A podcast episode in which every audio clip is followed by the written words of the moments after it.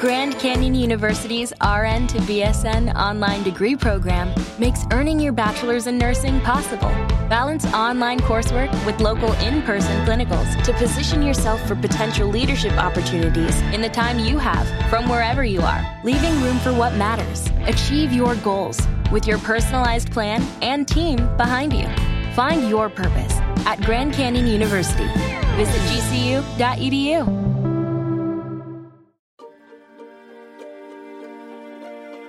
Welcome to More Than a Muse podcast, a podcast all about women and the arts, hosted by Stauney and Sadie. Join us as we explore what it's like being a female artist, examine modern day problems, and educate ourselves and others on important and forgotten female artists of the past. Hi, everybody, and welcome back to More Than a Muse podcast. I'm Stauney, And I'm Sadie. and we're just so happy to have all of you here. So, thank you. Thank you. If this is your first time listening, welcome. If you're a returner, we're glad to have you back. Yes, we are. And this is your nice little reminder that we would love it if you go and rate and review the podcast, mm-hmm. subscribe, follow, follow us on Instagram, all the things just to stay updated on new episodes and really show your support.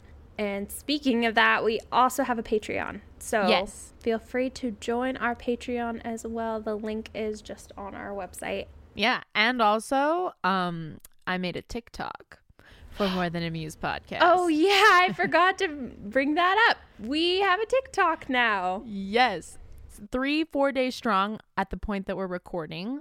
So yeah, if you prefer, I love TikTok. I scroll a lot on TikTok. So if you'd prefer that, we'll put little videos with little clips from our podcast and mm-hmm. just talk more about women in the arts. So check us out. Yeah, definitely. Please do.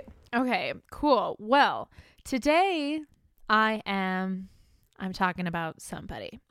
And okay, did I already tell you what Christmas song she sang? I can't remember if I told you. Yeah, okay, you told cool. me. No problem. So, I wanted. And then I found it on Spotify, actually. Yes. so I wanted to start out with talking about Christmas songs that we hate or Christmas songs that we love. But do you have any Christmas songs, Stauney, that you just hate or that you just think is annoying or I don't know. well, yes, but with like a few conditions. Okay, I'm ready. I have many thoughts. The first one is I really, really hate the song Last Christmas, Oh, yes? except for the one sung by Taylor Swift. Really? But yes, but that one sung by that like whiny guy Wham? that's like, yes, okay, sorry, Wham. I love Wham, but I really don't like that song by them. I, I don't know what it is. I just think that it like it kind of gets on my nerves. That's fair. For some reason, I that song used to get on my nerves, but then for some reason, the last two years, I feel like I just like fully embraced what that song was, and now it's one of my favorites. yeah, but I like the one sing by Taylor Swift because I feel like it matches her. Like it could have been something that she wrote. Mm. Yeah, I could see that. And so I just feel like it works. So that one doesn't bother me. But yeah, I'm just not really a huge fan of the Wham Last version. Christmas. Yeah. And then do you listen to like a lot of Christmas music during the Christmas season? It totally depends. Like Yeah. the last couple of years, I I didn't really listen to Christmas music. I just kind of kept it normal. But last weekend or two weekends ago, I was we were I was just driving somewhere with Jordan, and we turned Mhm. on Christmas music, and I like I started crying just because I was like, Jordan, Christmas Aw. music is really nice, and I felt like this is just the kind of year where it's like. Um, Christmas music is just really hitting home for me. So, Oh, no, that's good. so I've been listening to it way more than normal this year just because it feels very nice and homey. Also, Kacey Musgraves' Christmas album and her Christmas special is probably one of my new favorites. I love it and I found it last year. So that is the Christmas I listened to a little bit last year and now I've been listening to it so much this December. That is a phenomenal album. Like I found Yes. it because of you and I was like, "Oh, okay." Mm-hmm. Um, yeah. I don't know. I like kind of have a love hate relationship with Christmas music. Yeah. I think it's because like we kept the radio on all the time growing up, mm-hmm. and radio stations just play the same, Same ones. songs Yes. over and over and over again. So, like, Christmas music got really fun once the Kelly Clarkson album came out. Oh yeah. And my mom bought it, and we listened to that the whole year. And that was fun just because it was finally something different. Mm-hmm. and um, I know Ariana Grande's done a few. So I guess I prefer a lot of the more modern ones. I still love the classics. I just know every single note in most of them. so Yeah. it's just a little old. I do have a hot take though. I don't think Santa Baby is as bad as everyone thinks it is. Oh no, I don't either. Yeah. I low key kind of love that song, and I feel like I always have. like so many people are like, "Oh, this is the worst song." It's like the guy forcing her to stay. And I think like you have to remember the time period. This is why we do state or the no, art. that's um, baby, it's cold outside. Oh, it is. Oh, okay. But but but it's the same thing. Sorry. Both of those songs are the most controversial Christmas songs ever. exactly. And I don't think either of them are bad. Um, the part with Baby It's Cold Outside is that everyone's always like mad about it and saying that it's like so anti feminist and everything. But if you like look at the time period it was written in, like women at that time were like encouraged to like play hard to get even when they didn't want to leave. I like that song. I I think it's fun, Yeah. and in I'm like in my brain, I feel like it is a very consensual relationship. Yes, exactly. And when she's like saying what's in this drink, I always thought it was more of a joke. Like Yeah, I always thought it was a joke too. so yeah those ones i just always think it's kind of funny how like people get really upset about it and i never thought that they were bad Bad. Yeah, they're definitely spicy. oh yeah They're spicy Christmas songs, but there's a little bit of suggestive lyrics. But hey, we can all use a little bit of that in our we can all use a little spice. My Christmas song that I feel like is like the one that I just can't stand for some reason, and I think it's just the guy who originally sings it too, Mhm. is the the Mary Did You Know? Like I feel like like about Mary that one. Did You Know? Like I, I really hate it. i really don't like that one either I hate it so much. Every time it comes on, I'm just like, stop it. like, I hate this song. I don't know why. question Drives me crazy if- though. if a different person sang it do you feel like it would bother you Well, no, because the Pentatonix actually do a version of that song that I like. And the funny thing is, I'm not even a crazy big like Pentatonix fan or even a cappella fan. They have a And great I- christmas album. Yeah, but they have a great Christmas album, and when they do that song, I don't hate that song for some reason. Just it really works well for me. So Oh my gosh. Speaking of Pentatonix, they have one of the weirdest Christmas songs that I'm obsessed with. I have to look up the name. It's basically the history behind it is beheadings in England, oh. but Oh. it's so catchy. it's like the I was following the I was that's about beheading. The Yeah. White Winter Hymnal, I think. Yes. So, a little history lesson. It talks about them following the pack, all swallowed in their coats. And that's Oh. them following the crowds of people on their way to the guillotine because people would go and watch. It was like a thing at that time to go watch public executions. And then when it says with scarves of red tied around their throats, it was the string that they would tie around the head of the person that they were about to behead in order to mark where the guillotine needed to cut. Ah. And then, um, what does it say after that? With scarves of red tied around their throats. To keep their little heads from falling in the snow. Because I think they would also tie the string to something so that the head wouldn't roll down into the crowd. Ah, I th- I- um in this moment I wish that like this wasn't a podcast because I feel like my facial expressions are just like properly expressing the way I'm feeling learning Yeah. that that's what that song is about. I always just thought it was a nice Christmas song about a nice hike through the through the mountains or something No, like that. it's extremely morbid. But for some reason, that charming little tune with like mm, the history behind it makes it like literally one of my favorites. and not because I'm creepy. Like my mom's always like, "You're so weird" when I talk about this, but just because they disguised. It's like Rosie Posy or Yeah. Ring Around the Rosie. Ring Around the That's Rosie, yeah. called. Where they like disguise this horrible historical fact as like a charming little song. And you're like, oh, this is nice. Wait.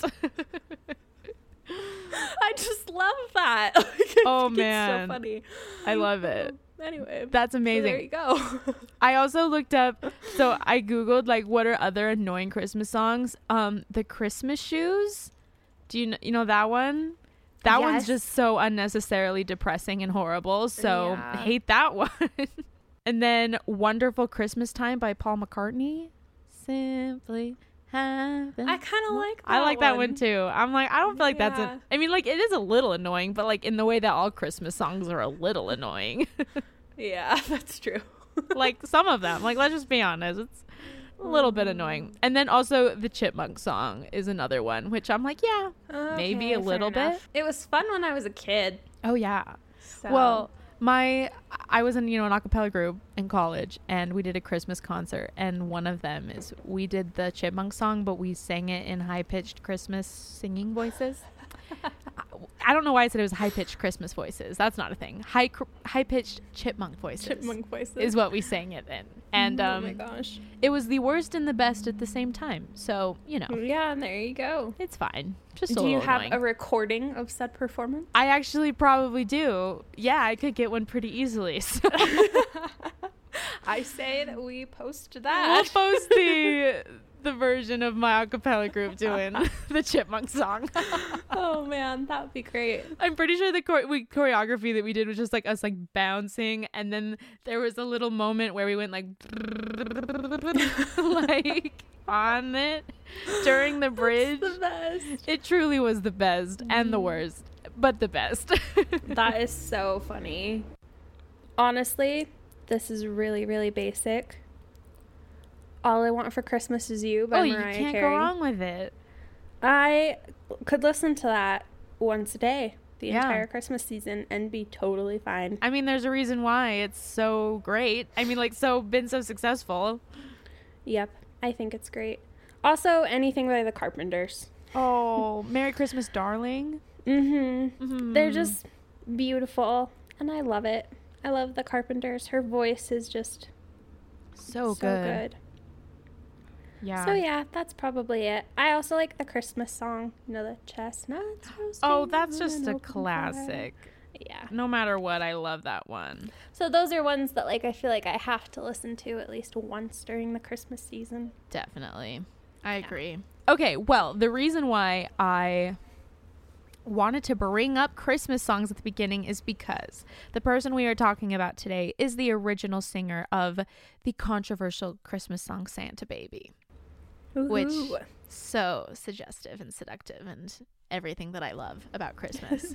Just kidding. It's literally a girl asking for what she deserves. Why It is. You don't want to know? Yeah, Santa Baby is the feminist Christmas anthem we all need. yep. Absolutely. Okay, so today we are talking about Eartha Kitt. Do you know who Eartha Kitt is? Like before, have you ever heard that name? No. Okay. It sounded like remotely familiar, Yeah. but like you couldn't. I would have totally failed at that Jeopardy question. Yeah. If they were like Very much same. original singer of Santa Baby, I would be like, I don't know, Paris Hilton. Like I have no idea.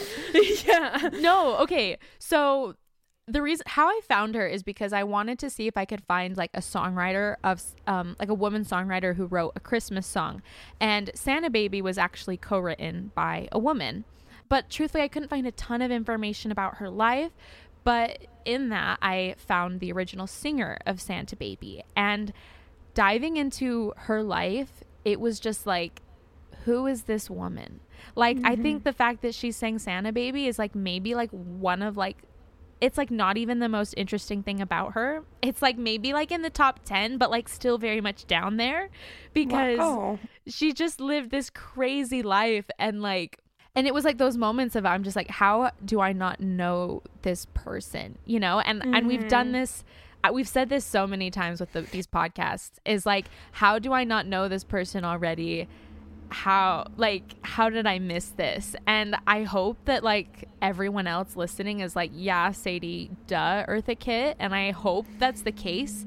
But if you don't know her, then that's perfect because this lady lived the most amazing life and was so inspiring and is like now like one of my heroes. Like Oh, cool. I feel like in in my heart and in my brain, she's like on that same level of Dolly Parton, where it's like everything that they like exude is like what I hope I am as like an older woman. You know what I mean? That's awesome. Yes. Yeah. So I'm a big Eartha Kitt fan, and I'm just, I'm just gonna jump right into her life here because there's just so much to it. So Yay. Eartha Kitt, so she was born Eartha Mae, um, and she was born January 17th in 1927 in South Carolina. Okay. So, yeah, there's kind of the time frame of where this all is. So, she definitely had a very difficult childhood. Her father didn't want anything to do with her essentially, so he took off. I don't know if it was when her mother was pregnant or like as soon as she was born, but um yeah, he didn't want anything to do with them. And her mother actually ended up abandoning her and leaving her in the care of relatives that also lived in South Carolina. So just Man. very sad. She was mixed race. Um, she was biracial. Her father was white and her mother was African American and Cherokee. And I think that's why um I think that's why her father left her um and like abandoned them is cuz he's like I don't want a daughter that's Yeah. like biracial. Like he didn't want anything to have to do with that kind of a thing.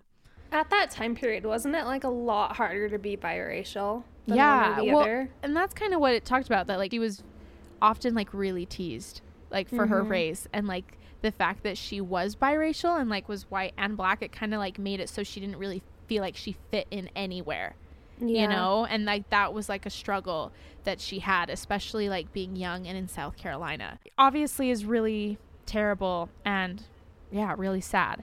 So after her mother abandoned her, like I said, she was put into the care of relatives, but um, those relatives mistreated and abused her. Um, some quotes here, just to kind of from in her own words. So in her autobiography, um, one one of her autobiographies called "I'm Still Here," she wrote that when the adults were away, she was often dressed in a croaker sack, tied to a tree, and beaten by the household's children until her flesh gave way and her blood mixed with the red clay and sand composite now underneath my feet. Oh my gosh. So, yes, just very, very, yeah, she was just super mistreated by them. Another little interview, um, snippet from an interview. She said, I don't have a family. I'm an orphan, so I know nothing about my blood relations. I only know what I was told that I am one of the children of a cotton plantation owner's son who took advantage, obviously, of my mother, and therefore put me in a position of not being accepted by anybody. So, That's horrible. yeah, just a very very sad story and just circumstances of where she started out. Um it's like I said, she did not have a very good or happy childhood and everyone who she was originally in the care of either kind of abandoned her or abused her which you can like kind of feel like i watched a lot of youtube videos um, with interviews with her and I would encourage like everyone to go do it because there's like a there's 30 minute long interviews with her um, from like the 60s and 70s of her talking about her life and she's such a dynamic woman where like she'll be so like out there and like fun and entertaining but then there'll also be those moments of like quietness where you can tell that like life's hurt her you know Mhm. and like she's very hardened because of that but then at the same time like she didn't let that harden her you know? Like she's still loving and she's still like exciting and i don't know. She still has like that love and passion for life despite the things that happened to her. But i feel like i can't even do it justice like even telling it. Like you just need to go and like listen to her talk because yeah it's on it's it's amazing. But anyways so a brief little you know, history of like her early life. But around the age of eight, she moved to New York to be with her aunt. And apparently, somebody at her church, um, of, at Eartha Kitt's church, um, sent for her aunt, sent her a letter and was like, if you don't come get this girl, she's going to be worked to death, beaten to death, or starved to death. So, sounds like someone in the community just recognized what was going on, which is great, and reached out to it. One of the interviews I watched, though, is the guy was like, Wow, so like your aunt kind of must be like a saint. And she was like, Well, she's like, I guess we can applaud her for doing the bare minimum, essentially. She's like, She knew that, like, basically, like, I was just in a very terrible situation. And if she wouldn't have done something, I would have died there. And so, like, she took pity on me and let me come live with her. Basically, though, the point with that is I don't think it's not like her aunt, like, became the mother figure and the nurturing, loving caretaker in her life, but it was a better situation than what she was in. And so, for that, you know, it was great. So, That's kind of sad too. Like even Yeah. her rescuer wasn't like and I think that's kind of the sad thing of like, I don't think she felt that like anyone really ever wanted her, you know, and as a Mm-hmm. kid, where it's like her father didn't want her, her mom didn't want her, the This first family didn't want her, didn't and then it maybe felt like the aunt maybe Just reluctantly obligated? Yeah, like it like was much more I guess I don't want you to die, so you can So I guess you here. could come be here with me in New York. Yeah, exactly. Yeah. So once she was in New York, she actually enrolled in a New York school of performing arts, which is awesome. And at the age of 16, she actually won a scholarship to study with Katherine Dunham, and she later jo- joined Dunham's dance troupe. And for reference, Katherine Dunham, she's an American dancer choreographer. She's best known for incorporating African excuse me, African American, Caribbean, African, and South American movement styles and themes into her ballet. And she has had one of the most successful dance careers in African American and European theater of the 20th century. And she pretty much dedicated her own, like her life to this dance company for a long time. So I hadn't ever heard of Katherine Dunham, but now I kind of want to do a future episode on her because Yeah. sounds like there's an amazing story there. But Eartha Kitt essentially got her start in this dance company, and she toured with them for many years, and they like toured internationally. So yeah, so that's what that's kind of where she finally got her start. She broke out of that situation. I'm pretty sure she, like she dropped out of high school really young, and just tan- danced with this touring group. So for a number of years she was touring with them. They ended up going to Europe and in Paris, but then one of these trips instead of going back to America, um, she just stayed in Paris. And that's actually where she started be- to become popular as a club singer. Okay. Um, so kind of like singing cabaret style in bars and things like that. mm-hmm. So while she was there, she was discovered by Orson Welles, who is like one of the best filmmakers ever. Um, and he he's quoted as saying that Eartha Kitt was the most exciting woman alive. Which Wow. What so, like if someone said that about me and then I was like known for like I feel like it's like the equivalent of who's like a really good I guess like Tarantino, I guess is like I, what I think of. I have know nothing about film, but it's like Quentin Tarantino. If like my claim to fame was like he once said I was the most exciting woman alive. Like Yeah. think what you want about him, but like that's a that's a pretty That would cool. be cool, That's like yeah. a that's the badge I would wear of being like so everyone. Put that in the Instagram bio. Yeah. Quote, I am the most exciting woman alive. like I said though, I literally know nothing about film. So if anyone listening like really hates that I just compared Orson Welles to Quentin Tarantino, I'm so sorry. I, I just don't know a lot. But I'm trying to relate it. I feel like the fact that you know his name means that it's comparable. Yeah. Even not knowing enough about film, you know Quentin Tarantino. That's true. I think that's comparable. I think so. The only other thing I could think of was like Spielberg. He's a director, right? Yeah. Yeah. And I'm pretty sure Orson Welles was a director. I don't know. All I know is he was big in the movies in the 1900s. So, so that was awesome. And so he actually cast her as Helen of Troy in his production of Dr. Faustus in 1950. She talks about like that conversation of like they're pretty much just like all just talking at a like a club or a bar in Paris and he just fell in love with her and decided that that's yeah and cast her in his production. Wow. So that's kind of where she started out. But then she made an appearance in Broadway in the in the Broadway review Leonard Sillman's New Faces of 1952, and she sang this song called Monotonous. And it sounds like that song just stole the show. And hmm. that performance helped launch her music career, which ended up with the release of her very first album in 1954. And that recording featured a lot of different songs called I Want to Be Evil, C'est si bon, and as well as Santa Baby. So Oh, okay. I think it's cool too that like there's a French song in there because she was singing in France for so long that like she could just casually sing a song in French and like just do it. So anyways, yeah, so this woman's just like a triple threat. Like she's been in Broadway at this point. She da- she was a dancer um in a professional dance crew and toured the world and also was a singer. So yeah. just amazing. A little bit of a backstory about Santa Baby because I had no idea that this song was so like controversial at the time. So it was originally released in 1950. It was written by Joan Javits and Philip Springer. Um, Joan Javits, of course, is the woman co-writer, and that's how I found Eartha Kitt. Um, So the lyrical content of this song was obviously pretty controversial because of how suggestive it was, and it actually got banned in the southern United States from playing on the radio. So Why is that so funny to me? I don't know. I thought that was so funny too that like they were like, no, too much like immoral problems here. Yeah. It's Don't like play when people this on the radio. about Harry Potter getting banned in uh, like schools and stuff and I'm just like, okay. It it got banned. Yeah, it was on like the banned book list for a while but cuz it it's witchcraft. Oh. but like it's fantasy. Yeah, it's always hilarious to me what things get banned. Like, I don't know. It's not like Santa Baby's like actually talking about anything explicit. It's just like Santa Baby, give me this. Give Yeah. me this. Give me this. and like the way she sings it, it's like, oh, okay. Like Yeah. maybe there's something here. I don't know. like it's sultry and It everything. is I don't think it's like I don't know. I don't think it's like explicit. So Yeah. it's like, what's the point in banning? I don't know. I know, I get it. I don't I thought it was Yeah. hilarious.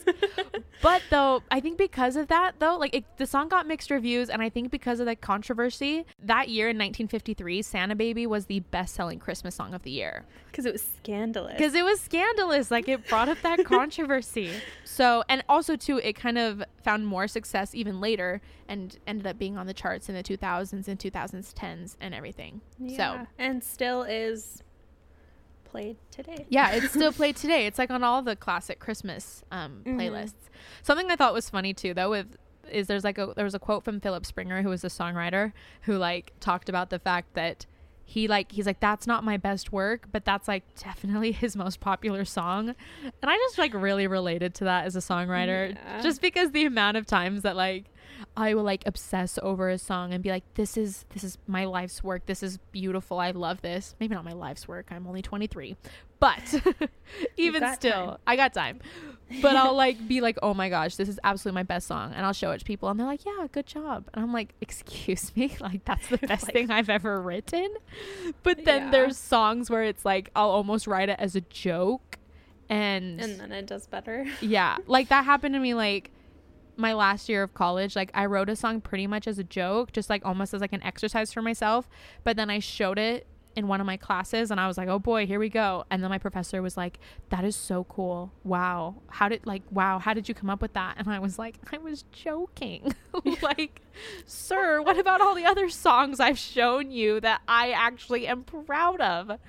But anyways, That's funny. Yeah. I kind of feel like that's what being an artist is like, though. yeah. That's what I was like- thinking. Yeah. You just make a bunch of stuff, and then you, sometimes you're shocked which ones are. It's like just like throwing stuff at the Yeah. wall mm-hmm. and just seeing what sticks. Yep. And you and just you're like, never Wait, know. no, I'm more than that. But like, that's what everyone loves. So Yeah, like if that's what people Oh. love, then I still made it, even Embrace though I didn't know yeah. people were gonna love it. so yeah, that's just my one relation to poor Philip Springer, whose greatest accomplishment is Santa Baby. Which I mean, if my greatest accomplishment is a song equivalent to Santa Baby, I'll be stoked. So yeah, seriously. no, I'm fine with. I'd be fine with that. But okay, so Eartha Kitt. A funny thing about Santa Baby. So Madonna released a cover of the song, which kind of revived the popularity of it, but Eartha Kitt did not like it. And there was a perform a quote from her where it says, "During a live performance of Santa Baby, years after Madonna's version was released, Kitt was quoted saying, "I used to have a lot of fun with this song," and then Madonna sang it." Ooh. which is just like the most like cutthroat way Mer- that you could say that. I kind of see what she's talking about though, because Eartha Kitt. We'll have to put a recording of her version of it. I did look it Mhm. up before this episode and play it just because I, I wanted to hear her sing. But it's very like sultry and like she kind of has a, a little bit of a deeper voice. And it's actually like really beautiful the way she sings it. And Madonna kind of sounds a little whiny. Yeah. I know. I definitely prefer Eartha, Eartha Kitt's over Madonna's version. Yeah. That's funny though. I feel like they like channeled like different feminine energies with the Mhm. ways they sang it. You know what I mean? Yeah, and I think it matches their Personality. personalities. Yeah. But I can understand where Eartha Kitt's coming from, where she's like, really? Of all the people to cover my song, it had to be you, and you had to do it that way. Like- But the, you think that like she'd because obviously like Madonna is like an icon, you know, Mhm. and like and if it revived popularity of the song, like it kind of surprised me that she would be like against it. But like I just think just the way she said it though was like the biggest burn of like I used to have a lot of fun, but then Madonna sang it, and it's like wow, it just ruined the song completely for her. Like ouch, like like how worse can you like say that? But Yeah, it's kind of funny too, though, because it's been covered by so many people now. So Madonna's many. version isn't even the most known, played. yeah, Yeah. I feel like Eartha Kitt's is probably the one that, like that version of the song is like what I associate. I think with that. Yeah. Song. It's definitely the one they play the most on the radio. Yeah. Um, but yeah, like, so I guess Eartha Kitt won in the end, right? I know. I didn't even know Madonna had sing it, so. Yeah. True. Who won? so there's the little information about Santa Baby. Thought that was funny. It's always so interesting to me about like how songs get written and then how they ended up getting Mhm. recorded. So thought that was funny how controversial it was. But to continue with Kitt's life or career. So after that, she started playing in movies. So on the big screen, she starred opposite of Nat King Cole in the W.C. Handy biopic St. Louis Blues, and that was in 1958. And she actually got um, her one and only Academy Award nomination the following year for her role as the title character in Anna Lucasta. Um, and in the film, she plays a sassy young woman who was forced to use her womanly wiles to survive, and she starred opposite of Sammy Davis Jr. wow. So I just I'm like so at this point, you know, she's released an album, she's been on Broadway, she's Academy Award a nomination, like in in movies with like and obviously huge movies because she stars opposite Nat King Cole, you know. Yeah. Just crazy. Um and then in the late 1960s, so she played one of her most famous parts and she actually played Catwoman in the TV series Batman. Really? Yeah.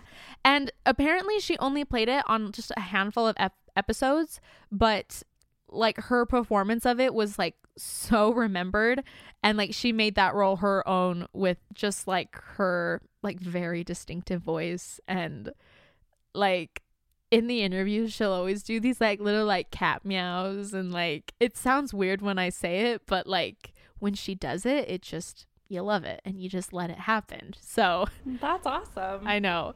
So yeah, I watched a couple of clips on YouTube of like her starring in it, and it was just like, who is this person? like, like I said, like Santa Baby's one thing, but she was Catwoman and Batwoman in Batman. Started a movie with Nat King Cole, Oscar award nominee.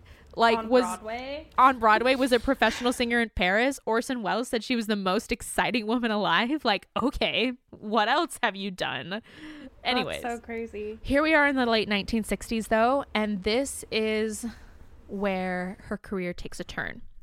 And essentially, well, let me just tell you what happened. So, 1968, she attended a luncheon at the White House by Lady Bird Johnson.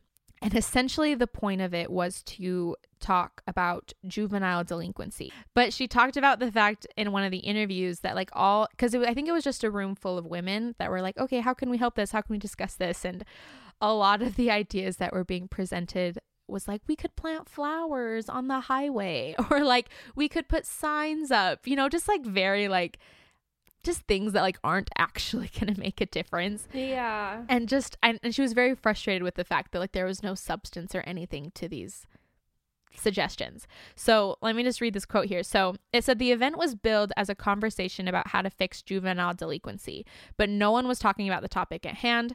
When the moment presented itself, Kitt broached the subject and she said, Boys I know across the nation feel it doesn't pay to be a good guy.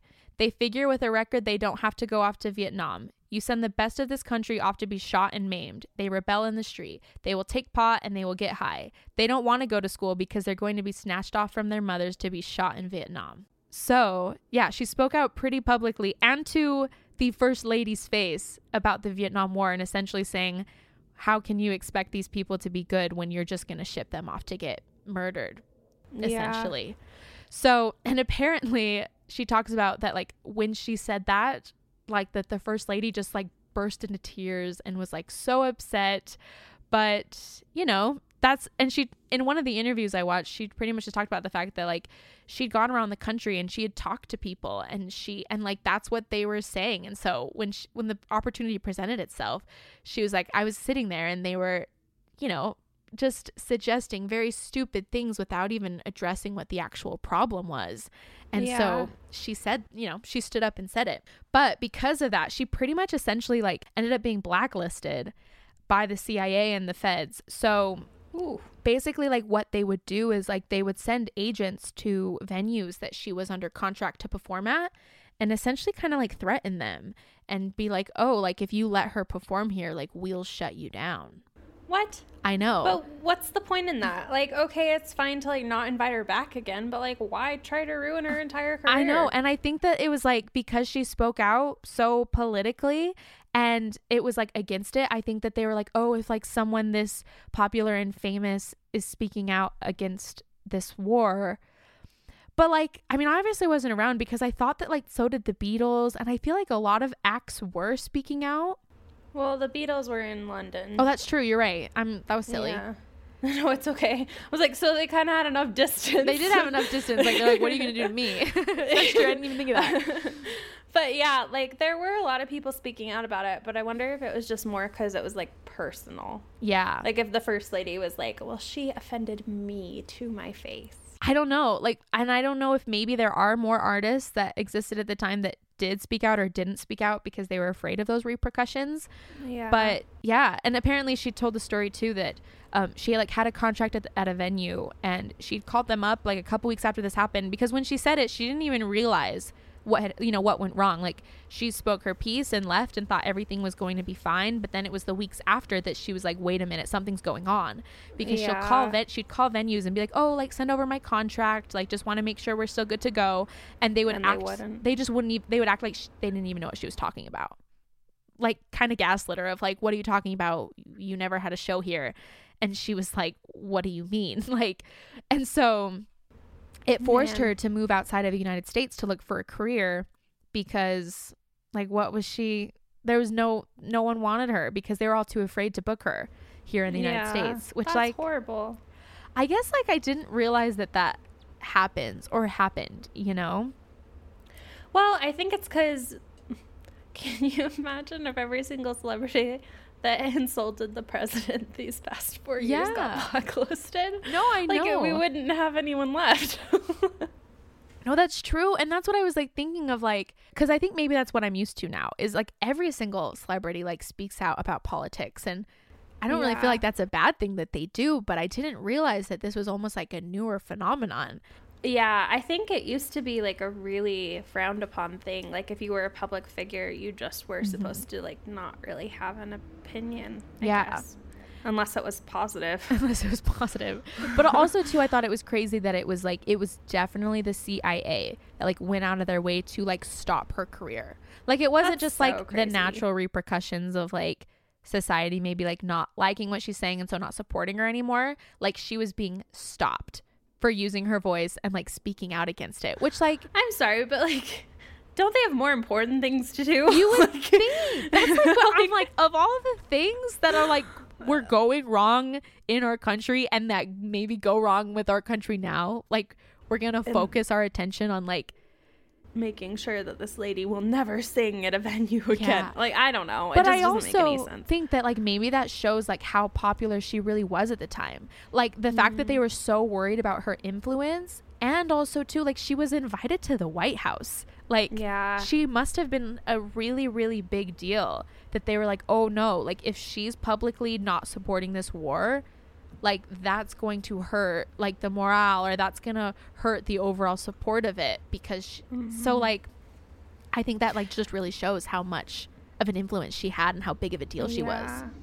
It's kind of funny because I honestly didn't even see her comment as like not supporting the war. Yeah. Just more of like, well, if you send every college educated kid off to war, then What's the people are gonna point? Stop getting college education. Yeah. Like I don't know. That makes sense to me. I don't think that it's like this war is bad. It's more of like, well, you have to realize why they're not.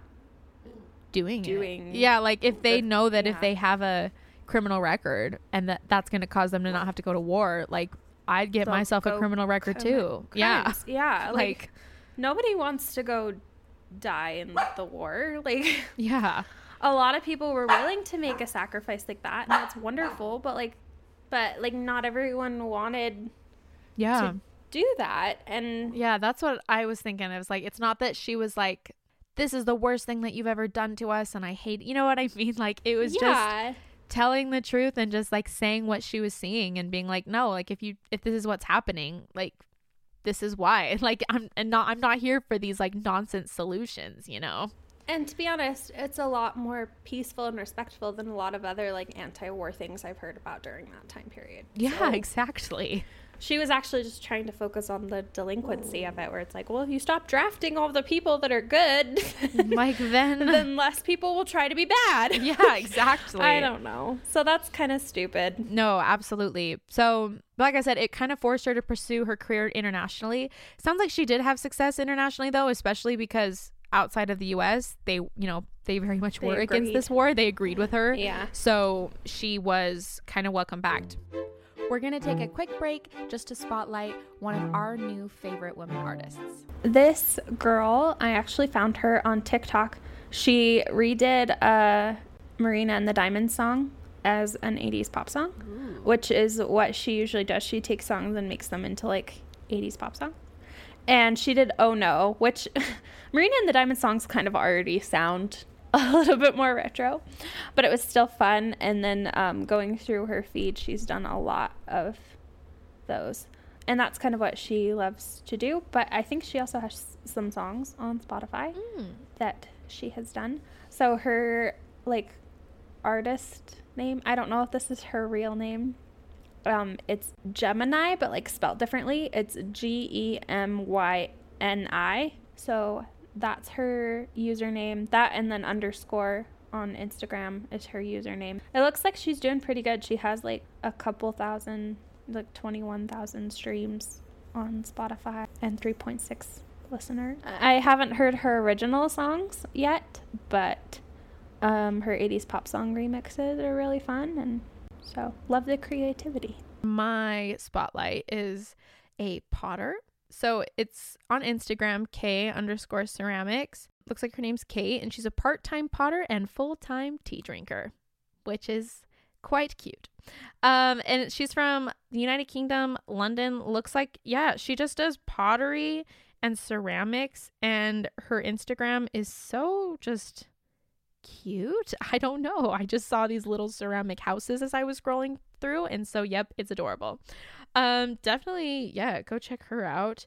On her little bio it says just to update, um follow and sign up for shop updates, so I imagine she just periodically just sells her work and it's really beautiful. So yeah, go check her out. Again, that's K underscore ceramics. Oh, and a nice little reminder if there's anyone that you are following that you love to follow and you think deserves more recognition, send them in, including yourself. All right, now back to the show. So, in 1978, she returned to the US with her performance on Broadway in Timbuktu. And a really cool story that she told. So, she wasn't the main role by any part. Like, she wasn't like the star, but it was really funny because at one point she was like, the audience knows who the star is. and I just love that she said that because I think she, like I said, was maybe a more like character role. I don't think she was the star of it, but she told a story about how I think her song was after the second act and that she like came out in this production like out either I think she was like being carried by people or like they were like carrying her on a chair or something out onto stage and when she came out onto the stage she received a standing ovation from the crowd before she even started singing and before she even performed her number. Wow. I know. So like people were so excited she was back and it was so nice like when she was telling that story she like got emotional and talked about how like that was one of the best moments of her yeah, life Mm-hmm. that would be amazing.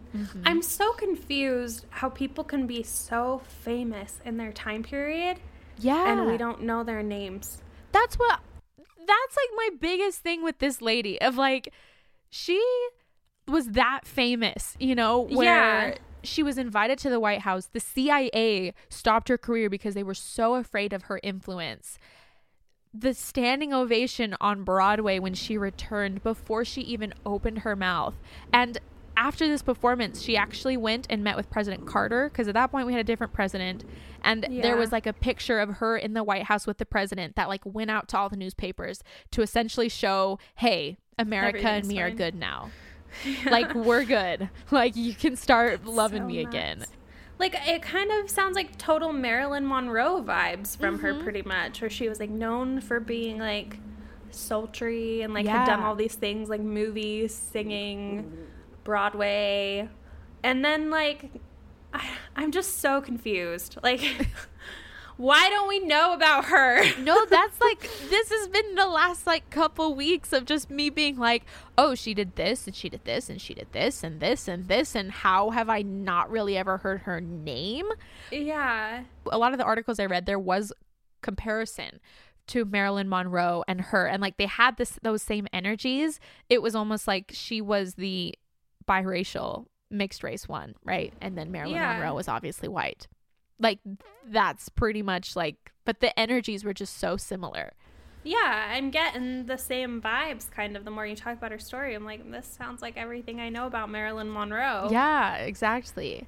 Um, and I, I saw there was one article of someone who just really lo- loves Eartha Kitt, where essentially she discovered her like at, because she saw her picture in a recording studio, and she was like, "It's a Marilyn Monroe, but she looks like me." And how do I not know her? And how have I never heard of her? Which I I just loved that, and I feel like yeah. yeah, it's just crazy that we did not that she hasn't lived on. And I don't know if it was because she like was blacklisted for a while but like I said she did make a return.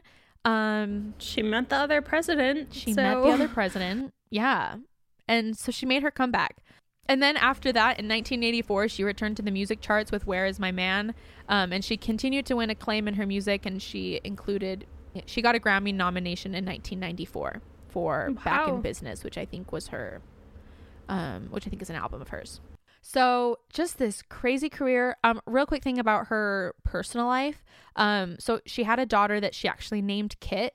Um and she was born in 1961 to her ex husband, well her ex-husband now um and his name is john william Mc- mcdonald um and she was married to him from 1964 to 19 excuse me 1960 to 1964 Okay. so, and I don't, I think that's the only time she was ever married. Um, it's just, yeah, that brief marriage and for those four years where she had her daughter.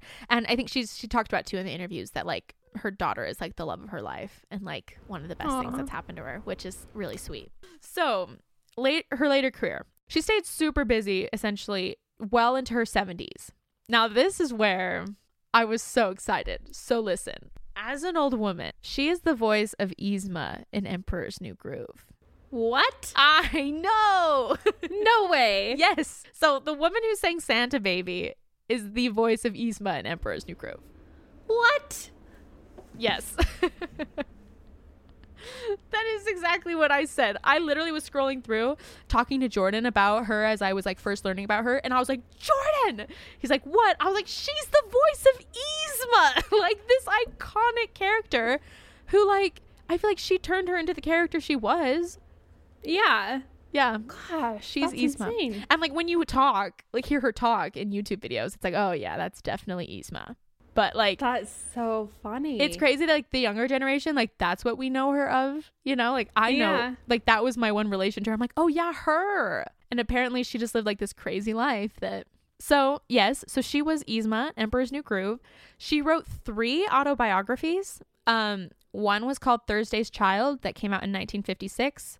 Alone with Me that came out in 1976, and then I'm Still Here Confessions of a Sex Kitten that came out in 1989. And I wanted to buy one of them, but literally, like on Amazon where I looked, they're like $200. So I Oh, don't know if they're like out of print. Yeah, they're probably out of print. but I'm like, hello, we I, we need these books. Like, I need to read these books. So if anyone finds really a cheap sad. version of one of these autobiographies, send it to me. I'll buy it.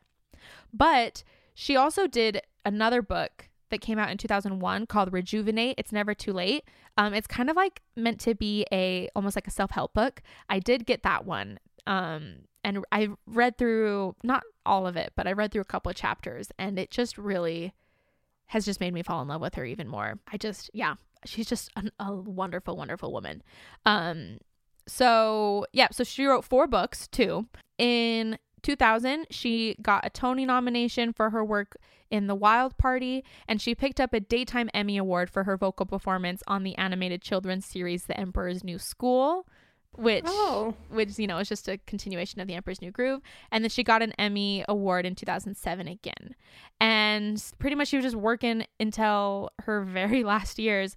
Um, in 2006, she was diagnosed with colon cancer, um, and that disease actually ended up taking her life, and she passed away on December 25th of 2008 Oh, that's sad. which is very sad but also like in 2007 the year before she died she got an emmy award so like she was working you know until the end and like doing stuff and just i don't know just a crazy crazy lady um as far as just like her overall achievements she's one of a handful of performers she was nom- to be nominated for a tony award which she was three times a grammy twice and an emmy twice so Man. and also too, if she got an Academy Award, that means she's been nominated for all of them. I don't she didn't win them all, but she was nominated, which is amazing. And then I also do know that later in her life too that she um performed in New York nightclub during her during an extended stay at the Cafe Carlyle, which I think was kind of what she was later more well known for later in her life. She sang in tef- 10 different languages, performed in over 100 countries, and was honored with a star on the Hollywood Walk of Fame in 1960 which I think is really fun. And then also too, like like she's just it's so crazy who she talked to because in in one television interview that I watched, she just like ever so casually mentions like her discussions with Malcolm X and her other conversations with Martin Luther King.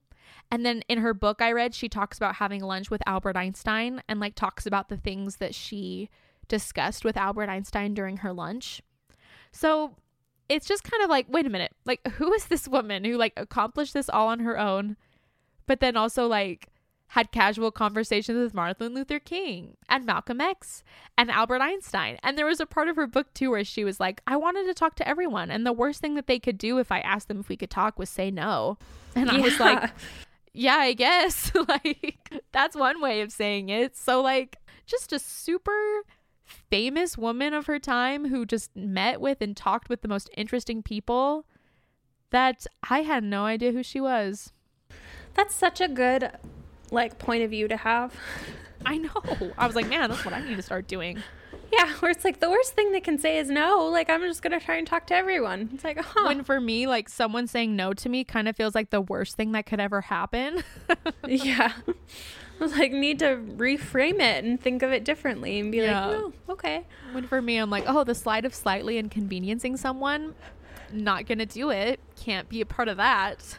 So the I'm like, fact that they'd even have to read my message is too much. I know, like I can't burden them with a question that they could simply say no to. Ah.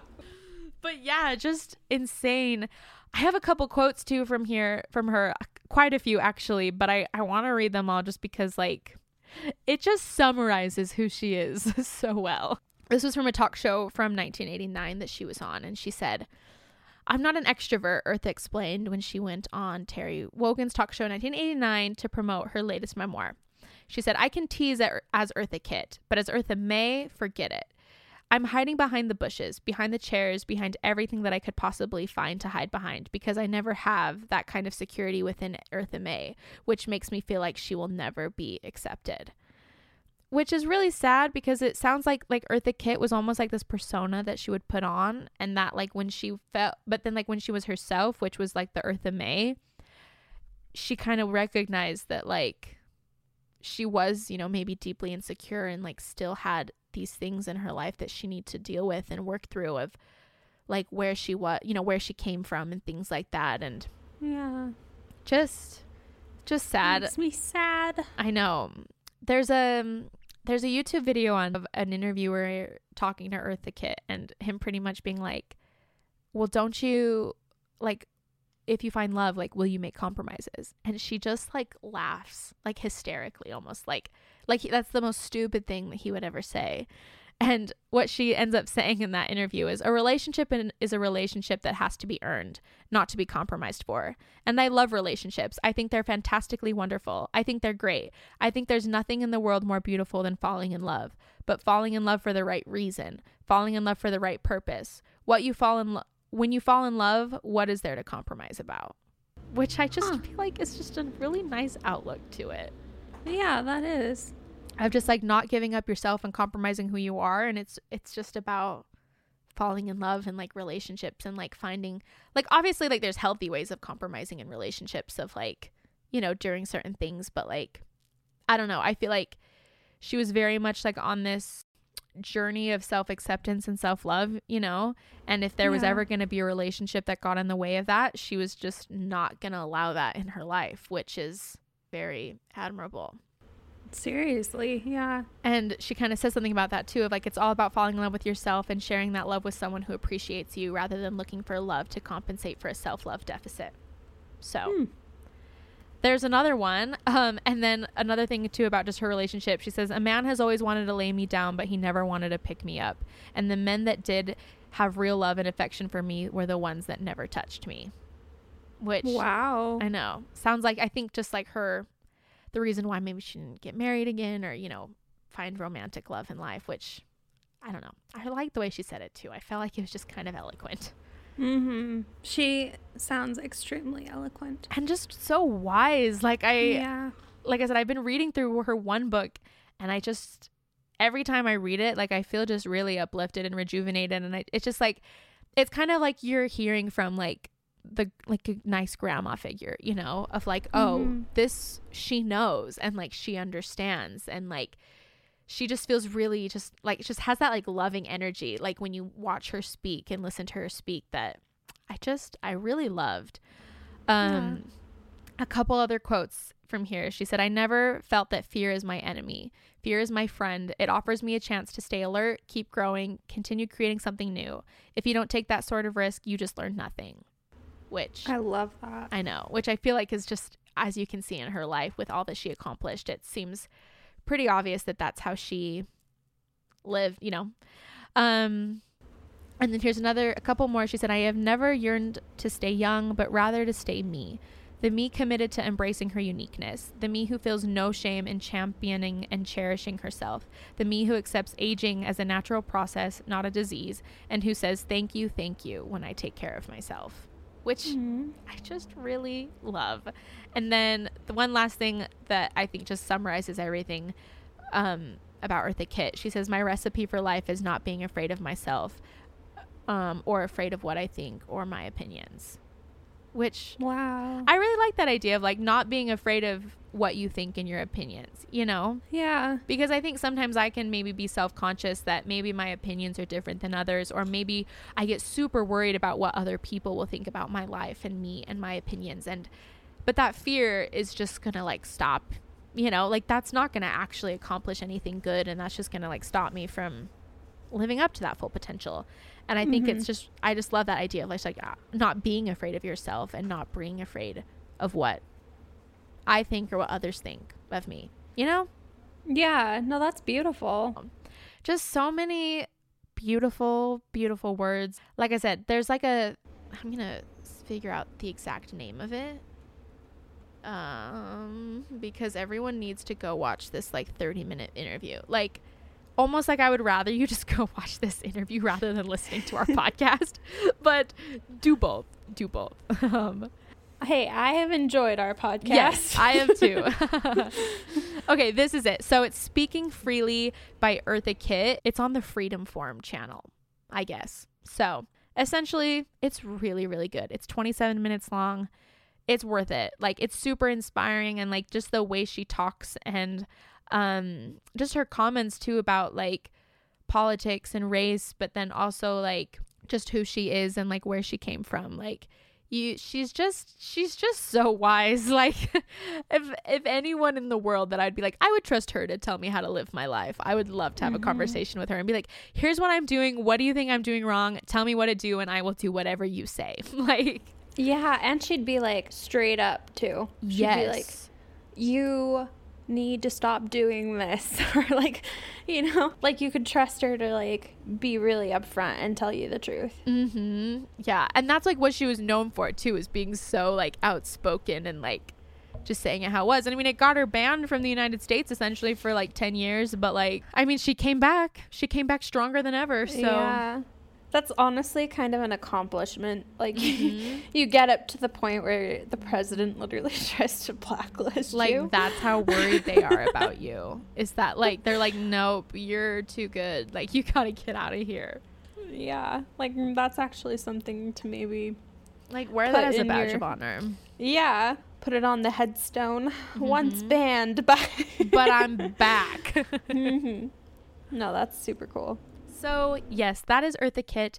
That is what I found out about her. That book, Rejuvenate, it's not $200 on Amazon. It's normal book price. I just got the ebook version of it, but like I said, I'm only Yeah. a couple chapters in, but like just her perspective on life is so refreshing and like it's just I feel like when I'm in my 70s, 80s, you know, I hope that that's my perspective on life and I think it's really cool that despite the things that happened in her life, she remained not jaded, you know, and she remained an Mhm. optimist about people's goodness and about just kind of like the beauty and, that you can get from life and that passion for life and living. And so, yeah, she's one of my heroes now. Love her.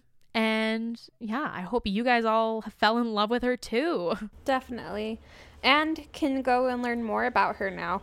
Yes. One of the things that I love about the podcast is I feel like we can't obviously dive in as deep as a lot of other things could. We're not like a two hour long documentary on someone. Mhm.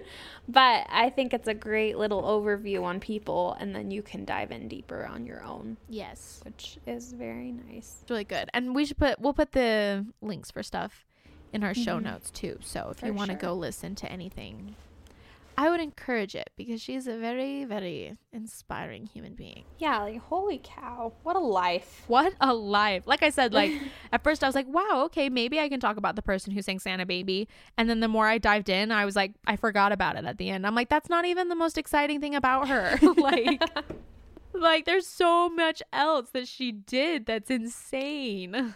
I'm still like so much of this podcast kind of is bittersweet because I love learning about these people, but it makes me want to like go get signs and like stomp around like Google Eartha Kitt. because I'm just like, why are we sleeping on all these people from history that are just incredible? I'm with you. I uh yeah. And I saw like a I wasn't able I didn't have access to read the article and I don't really know why. I tried too many times but it didn't work. But essentially it was a New York Times article where it it talked about how like different black women from history just kind of fade to blackness and are just forgotten and I really just thought like I feel like that's what happened here with her. You know? I mean, she didn't die that long ago, like 2008. No, she really didn't. And I think too, it's like just like the hero story too of like starting kind of from nothing, but then ending up creating this really beautiful life, you know, and being this really inspiring person. So Yeah. I Mm. would, I love her. I am a huge fan. I'm just like, I like have a list in my phone of like things to do in heaven. Yeah. and I've added Talk a couple. One of them, yeah, one of them now is talk to Eartha Kitt, just have a conversation with her. Another one from a previous podcast is listen to Maria Anna Mozart's music. Mm, Just seriously. Things that like if I ever get that option too. I know. I, love to do. I like have Augusta Savage like recreate all of her work so it actually like Yeah, lives on. exists again. Well, thank you, Sadie, for teaching me about the original singer of Santa Baby yes, of course. and all the other and all the other things for real. of course. Yeah. Well, and thank you everyone for joining in and listening. As per usual, if there's anything you want us to cover, any artists that we don't know about that you think we should know about, definitely message us. We love any feedback, any ideas that you have. Um, and we're just really grateful for everyone who's still listening and continues to listen. And we're really excited for what we have planned. Yes, we are. Like we said, if you can't tell already, this is just like a huge passion of ours. We really believe in what we're doing. So Mm-hmm. every single person that listens and contributes is just helping us continue to keep doing it. And we So super appreciate it. We're so grateful. Yeah, yeah, absolutely. We are. We're very grateful for all of you. And Merry Christmas. Yes. Merry. I don't know when this episode comes out, but Oh. Merry Christmas. Perfect. Well, happy holidays, everyone. Merry Christmas. Whether you're able to spend time with family this year or not, we hope you have a good year and mm-hmm. listen to Santa Baby. Yeah, do it. And not the Madonna version, apparently. Yeah, because Eartha Kitt doesn't like it, and we respect Eartha Kitt in this podcast. so go listen to her version of yes. it. All right. Oh, Bye, man. everyone. Talk to you next week. Bye.